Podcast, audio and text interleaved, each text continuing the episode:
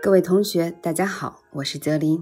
今天的热点来自路人中的文章，多人等一人，呼吁政务服务提速增效。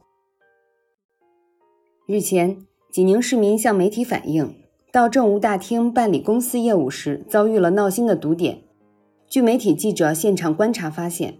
办理速度慢的一个重要原因，主要是业务部门工作流程存在弊端，影响了工作效率。往往工作人员在处理完一个人的业务之后，才会处理另外一个业务，但来办理业务的群众经常出现材料不全的情况，有的材料需要复印，有的材料需要补充填写，占用了较多时间。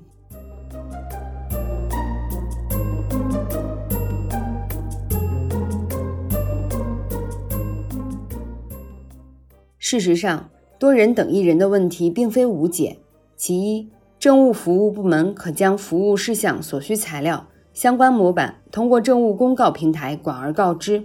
让公众提前做足准备。其二，政务服务部门可在政务中心门口、服务窗口张贴温馨提示，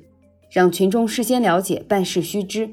其三，政务服务部门可在窗口设置提前预审岗位，帮助群众检查备用资料是否齐全，防止缺漏项。其四，可设置临时服务岗位，专门针对那些已排上号却又资料不全的办事群众开放，让其他办事群众不用长时间等待。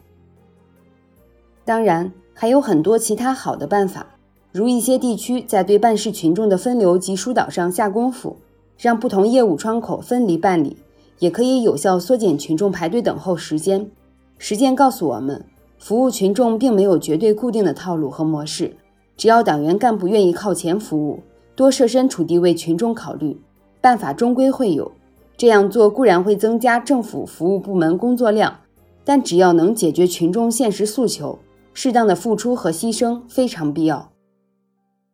有诉求是因为有期待，群众对多人等一人问题的不满，恰恰反映出公众对政务服务提质增效的呼吁。政务服务部门应该在这方面多一些学习借鉴，多一些开放思维，多一些换位思考，真正把群众可能遇到的痛点、难点想在前，解决在前，群众才能感受到什么叫难事不难，办事方便。